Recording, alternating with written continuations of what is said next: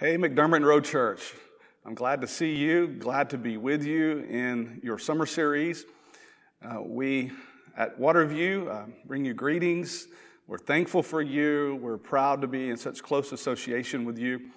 And uh, at this time, even though we can't be together in person, uh, we are blessed that we can have this modern technology to visit with one another, to worship with each other, and study the Bible with each other virtually. And I'm thankful for the opportunity and the invitation to be a part of your summer series. I know the weather has been oppressively hot. Um, I would call it miserable. And so maybe your mind has been drifting off to other places, somewhere else in the world. Today, I want to take you to another place in the world, a time long ago, a place far away. I want to take you back to the year AD 60, the first century, into a, a place that we know by the name of Rome. Paul had finally made his way to Rome. This is at the end of what we know to be the book of Acts. He had finally made his way to Rome around AD 60, and he will be imprisoned there for a couple of years. The matter of fact, the last couple of verses of the book of Acts tell us that he's going to be prison, imprisoned there. And this is a time when we, we know that he is what has been called under house arrest. And so he had, a, he had some freedom. He was confined, but he had some freedom. He could receive guests, he could minister, and he could do other things. And, and so, one of the things that he's able to do there at this time is he's able to write epistles. Now, at the end of the book of Acts, a couple of things become crystal clear, I think, in the mind of Paul as he thinks about his ministry moving forward. One of the things that happens at the end of the book of Acts is Paul makes one final appeal to his fellow Jews there in Rome to consider Jesus, to accept Jesus as their Messiah. But you can see in Acts chapter 28, verses 26 and 27, that, that, they refuse to do that. And he says to them, Well, this is what the prophet Isaiah actually said about this. He's saying, You're actually fulfilling this, this prophecy. And so the first thing that becomes crystal clear in his mind is that for the most part, his beloved fellow Jews are just not going to be the ones who are, going to most readily receive Jesus as Messiah and as Savior. But the other thing that became crystal clear to him is that even though that was taking place, something else was beginning to take place, and that is the Gentiles were willing to accept Jesus. They were willing to listen and learn about Jesus. This was not necessarily a new development, it had already been taking place during Paul's other missionary journeys, but I think this just becomes crystallized in his mind that, that now in the future, my ministry is going to be with the Gentiles. Now, in that time that he had in the last, in those two years uh, there in Rome under house arrest, I mentioned that he could receive friends and that he had the privilege to do other things. And, and so, one of the things he does during this time is he starts writing some epistles. And it's during this time of confinement under house arrest that he writes what we commonly call the prison epistles. And the prison epistles are usually considered to be the books of, uh, of Ephesians, Philippians, Colossians, and Philemon. And so Paul has the opportunity to write during this time, and he writes these epistles. Now, I mentioned Ephesians and I mentioned Colossians, and, and I want to kind of just for a moment talk about those two books because often of these four prison epistles, the, these four, the, these two books, Ephesians, Colossians, they're often compared and contrasted. And one of the things that somebody might say about the book of Ephesians is it tells us about the church of Christ. And it does. It's a beautiful, beautiful epistle about the beautiful church of Christ.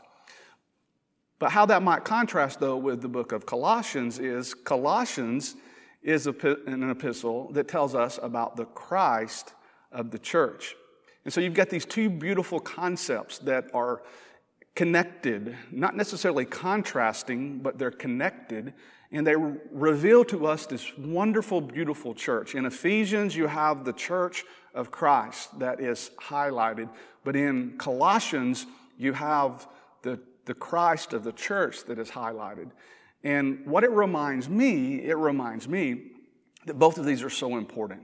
Both of these are beautiful, wonderful concepts that are, are so in need, uh, not only then, but for us to understand today. And so, as we think about this, this time and this place far, far away from our modern culture, I would like to remind you that if it was true then, it's true today. If it was meaningful and impactful then, it ought to be meaningful and impactful today. And, and, and so, while we're removed by so much time and so much distance from these days when Paul wrote to the Ephesians and when he wrote to the Colossians, we find some wonderful, beautiful impactful, life changing truths in these epistles.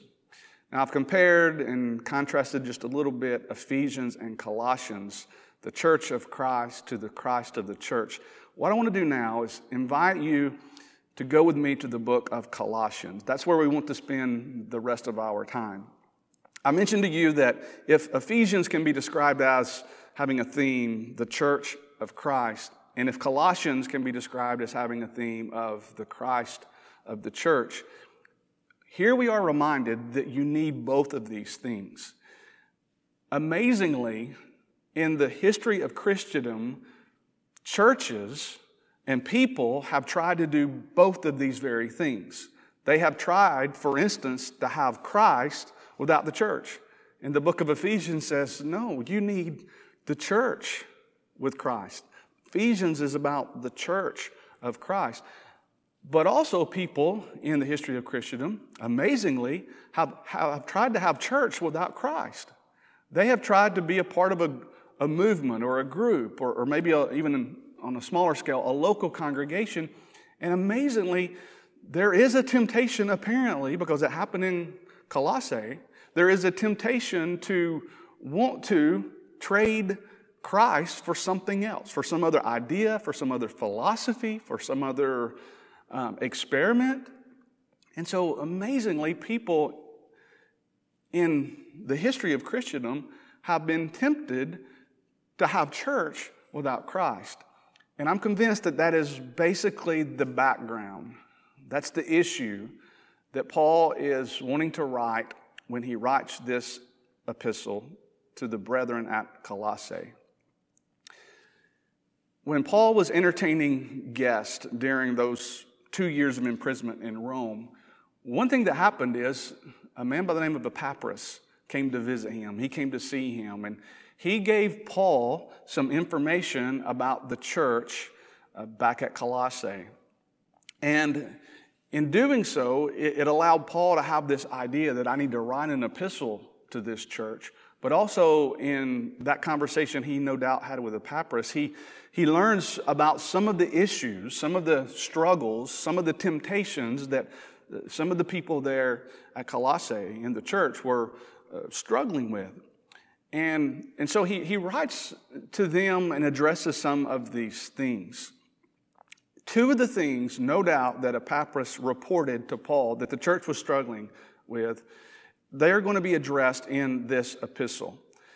Primarily, they're going to be addressed in chapters 2 and 3. Those two things might be number one, there was a strong temptation for these, these Gentile Christians to return back to their pagan roots. They had been involved, they, their lives were lives of, of paganism, you might say, and they had come out of that. And, and so in chapter 3, verses 5 through 11, you can, you can really see how Paul is is warning them you, you don't want to go back to those things. And if you have gone back to those things, you've got to put off those things. That must have been a concern of Epaphras as he reported about the church uh, at Colossae to Paul. The other thing, no doubt, that he talked to Paul about was how there were influential Jews in the area. Some of them could have been part of the church. Some of them might, might have just lived in this tri city area, the, the three cities of Laodicea, Hierapolis, and Colossae. And because there were Jews in the area, some of them apparently were bending the ear, we might say, of some of the Christians there. And they were trying to convince these Christians that in, in some way or another, they should embrace elements of Judaism into Christianity. Maybe not full fledged going back into Judaism, but in some way or another, uh, mixing it in. And so there would have been the temptation then, and no doubt Epaphras talked to Paul about this, and this is why Paul writes this book. There would have been the temptation for these people to maybe mix in elements of their pagan past and or to mix in elements of Judaism into their Christianity. And really, what's at stake here is in being influenced and tempted to do that. I think what Paul saw was a church that was in danger of trading Christ for these things. And so instead of you know, tearing into them and saying, you know, you're going back into paganism and you're, you're, you're mixing in elements of Judaism into your faith, into your Christianity. I think what Paul does instead, and it's a wonderful model for ministers today, instead of just tearing into them and explaining how wrong they are, what he does instead in Colossians chapter 1 is he reminds them of what they have, the beautiful benefits they have. He's got something more beautiful to talk to them about before he gets to those other things. He gets to those other things in chapters 2 and 3 of the book of, of Colossians, no, no doubt. But he, first of all, he wants to start with the positive, he wants to explain the beautiful. And so that's what he does in Colossians chapter 1. If you're looking at Colossians chapter 1, I, I think Paul, number one, he, he knew that there was hope for this church. Even though there were problems, even though there was potential heresy in the church at Colossians, he still calls them in chapter 1 and verse 2 faithful brothers. I, th- I think that's interesting. So he doesn't write off people who maybe have some different ideas or, or struggling with some things. And, and that's a good thing for us to remember not, not to write people off. He still calls them uh, his, his faithful brothers in Christ at this point, Colossians chapter 1 and verse 2. He even calls them saints in that verse. But not only does he call them that, he, he then begins to tell them about all the things they have going for them. They've got some wonderful things going for them. Number one, they have a minister, Epaphras, who loved them and was teaching them the truth. And, I think there are three beautiful words that describe the ministry of Epaphras. He's identified in verse 7 as the one who had taught them. That the three things he was sharing with them and allowing them to experience are, are three essential elements of Christianity faith, love, and hope. If your ministry is producing those kinds of results, you're doing something right. And Epaphras was one who loved them, and so they had that going for them. They had a minister who loved them going for them. Secondly, they had an apostle who loved them. They had an admirer from afar. Paul's in Rome. According to chapter 2, he's never even been there. He didn't convert these people, or at least that's the common belief. He doesn't really know them personally. He knows them through acquaintances, he knows them through Epaphras. And yet, here he is in Rome, and he still loves this church. They had an apostle who loved them and who wrote this epistle to them. And it's just a reminder to us that even though we might be in a local setting and we might think that this is all that matters right here, there are others away from us who are looking at us and hopefully they're admiring us. Hopefully they're learning from us. And that was the case with the brethren at Colossae. They had Paul admiring them from afar. So they had a, a preacher who loved them, they had an apostle who admired them, but this is the crux of the matter. They had a Christ, they had a Messiah, they had a Lord and Savior, Jesus Christ, that was all to them.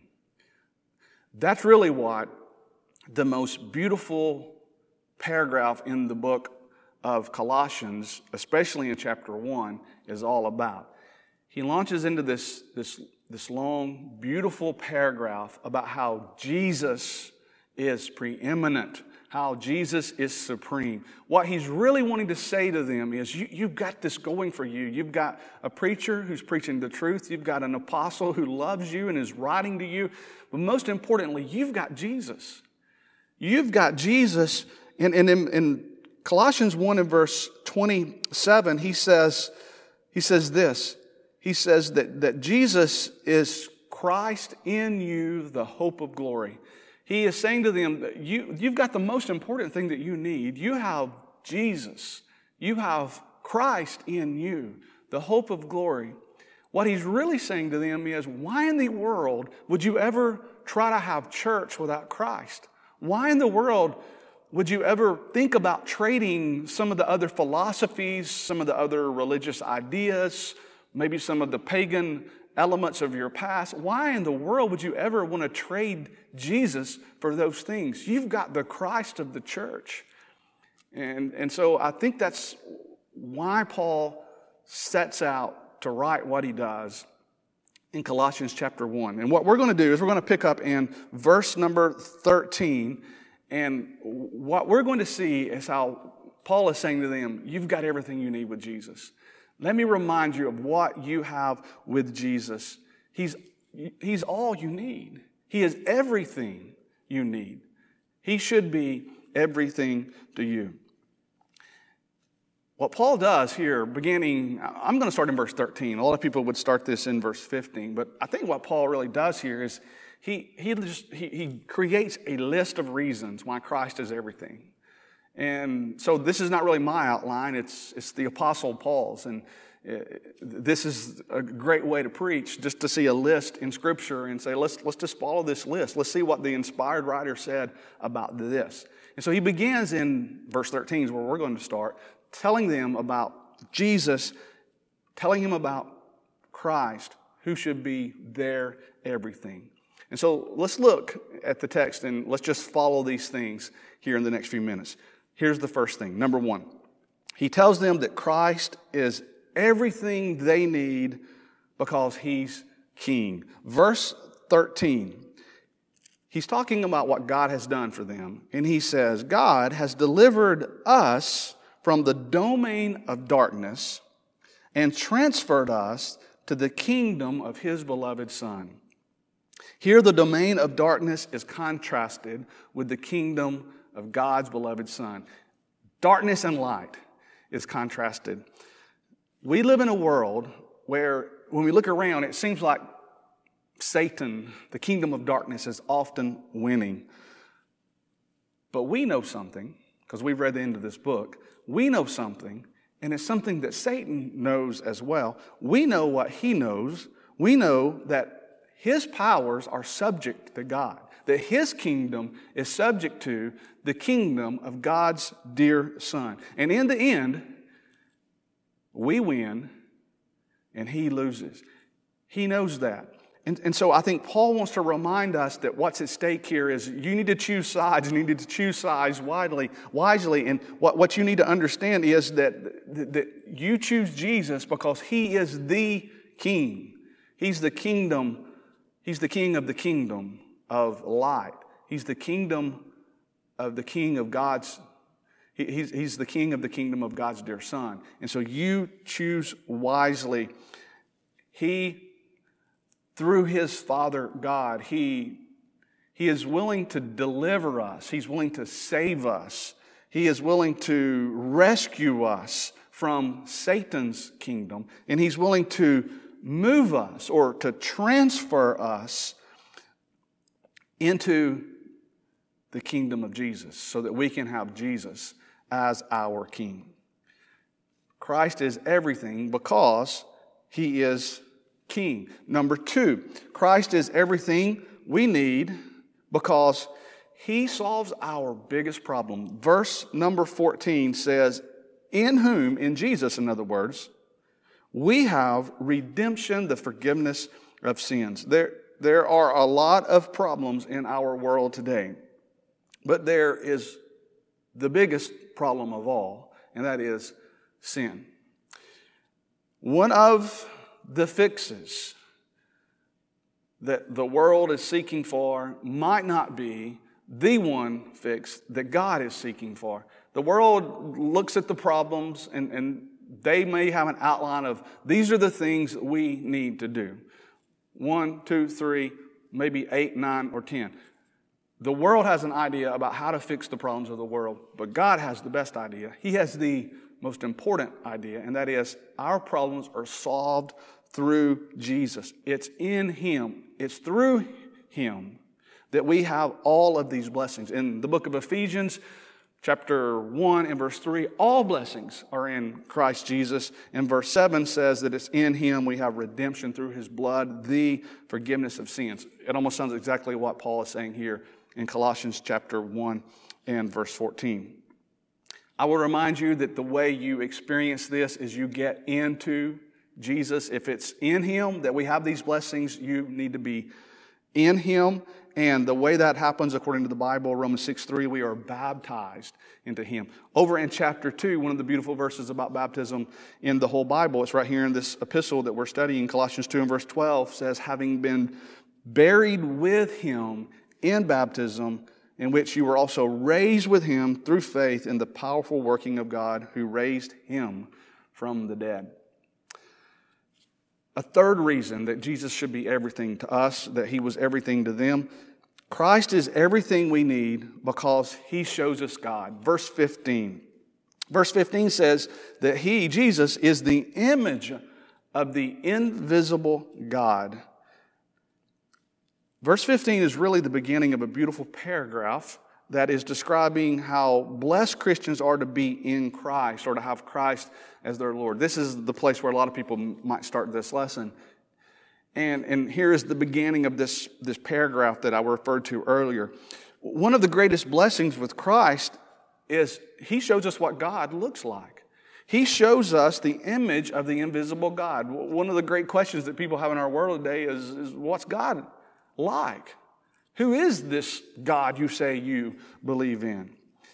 And what Paul says to these brethren who knew him is don't, don't trade Christ because he tells you, he explains to you, he actually shows you who God really is. Hebrews 1 verse 3 says that he is the radiance of the glory of God, the exact imprint of his nature. Number four, Christ is everything we need because he's of first importance. The latter part of verse 15 says also that Christ is the firstborn of all creation. Now, that expression, firstborn of creation, it's really been misunderstood. It's actually been misapplied. And in a lot of ways, it's been thought to mean something almost opposite to what it really does mean. Firstborn can mean the first one born. I mean, that makes sense, right? And that leads some to believe that, that Jesus uh, was actually a created being. And, and some religious uh, bodies teach that Jesus was a created being. But the, the term firstborn, as it's used here in Colossians 1.15, is actually a metaphor to describe rank or importance. It's the same way that that expression is used, for instance, in Exodus chapter 4 to describe the nation of Israel. They weren't the first nation, but they were firstborn in God's eyes because of where they ranked. It's the same expression to describe David, who was the, the youngest of eight brothers, according to uh, Psalm 89. He was still firstborn. He ranked first in importance. And since Jesus, in the next couple of verses here in Colossians 1, is described as the creator of all things, obviously that means he couldn't be created. If he created all things, he couldn't be created. Paul's reminding them, and he's reminding us that Christ is the one that God appointed to be of first importance.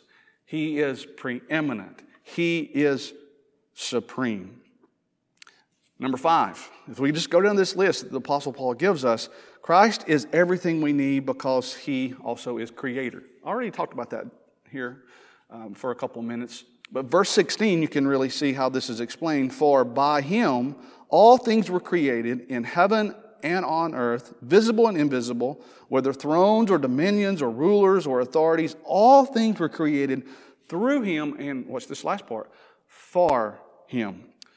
Paul's really only confirming what many other verses teach us. I'll just highlight one, John 1 and verse 3. All things were made through him, through Jesus, in other words, and without him was not anything made that was made. Jesus is everything because He is our Creator. You might ask, why is that important? Well, it's important because if Christ created us, then he knows what we need. And he knows what we need the most is him. He knows that there's this God sized hole in everybody's heart. And the only way you're going to ever really fill that is with your Lord and Savior, Jesus Christ. And not only that, this is important because this verse says that creation points to and honors Christ. All creation was created for Him. And we are a part of that creation. We are the prize part of that creation.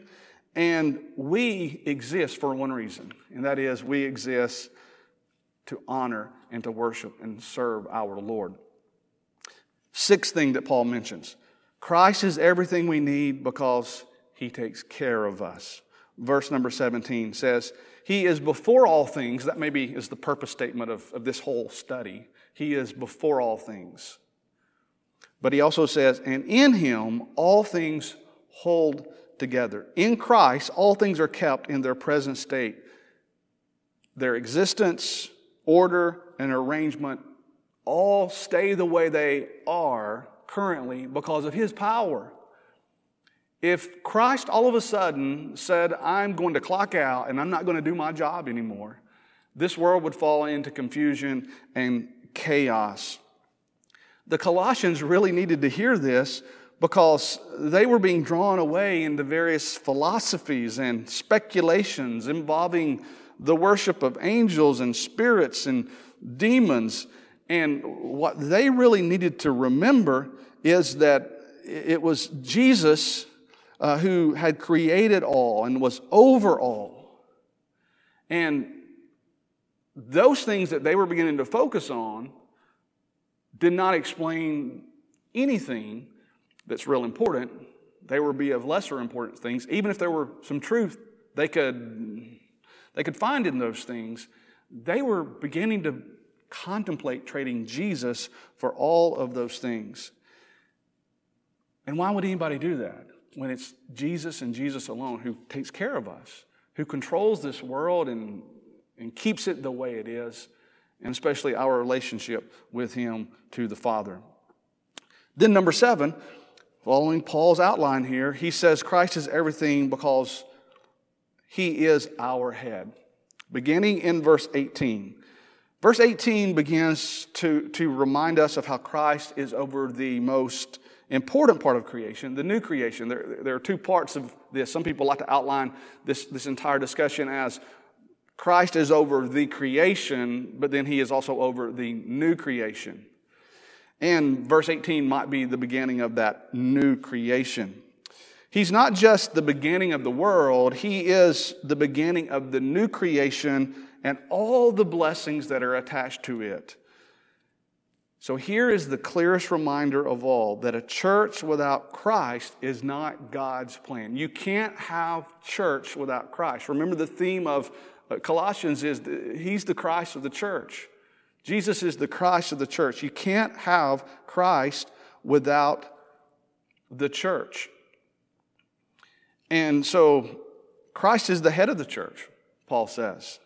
A church without Christ just becomes a club, it becomes a, a group, it becomes an, an institution. And really, if, if, a group doesn't have Christ, if they're calling themselves a church, then that church is no different than any other group of people on earth. They just become a, a, a fellowship, an identity, a, a group, but they're not having Christ as their, their head and as their meaning. And so this is important. Jesus is, is our head, so we depend on him for everything, just like you depend on your head for everything. We don't act physically, we don't act without the impulse of our head. And just as our body will never function without the head, the church can never function without the headship of Jesus Christ. That's why he's everything to us as the church. Then, number eight, Christ is everything we need because he arose from the dead. The latter part of verse 18 says that he is the firstborn of the dead. Now, verse 15 says he's the firstborn of creation. And, and so this expression is used very similarly uh, to verse 15. He's the firstborn from the dead. Again, it doesn't mean in order, but it means rank. It, it, means importance. Jesus was, in fact, not the first person to rise from the dead. Had other examples of that in New Testament scripture we could cite. But he is the first to rise, never to die again, and he is also declared to be the first fruits of the resurrection as we study from 1 Corinthians chapter 15. Why is this important? If this didn't happen, if Jesus didn't rise from the dead, nothing else matters.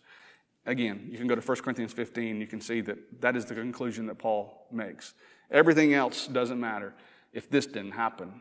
That's why Jesus is everything to us. Number nine, Christ is everything to us because he's God in the flesh. Verse number 19 is an interesting verse. It says, For in him all the fullness of God was pleased to dwell. God was pleased. He was happy. He was delighted to dwell in Jesus.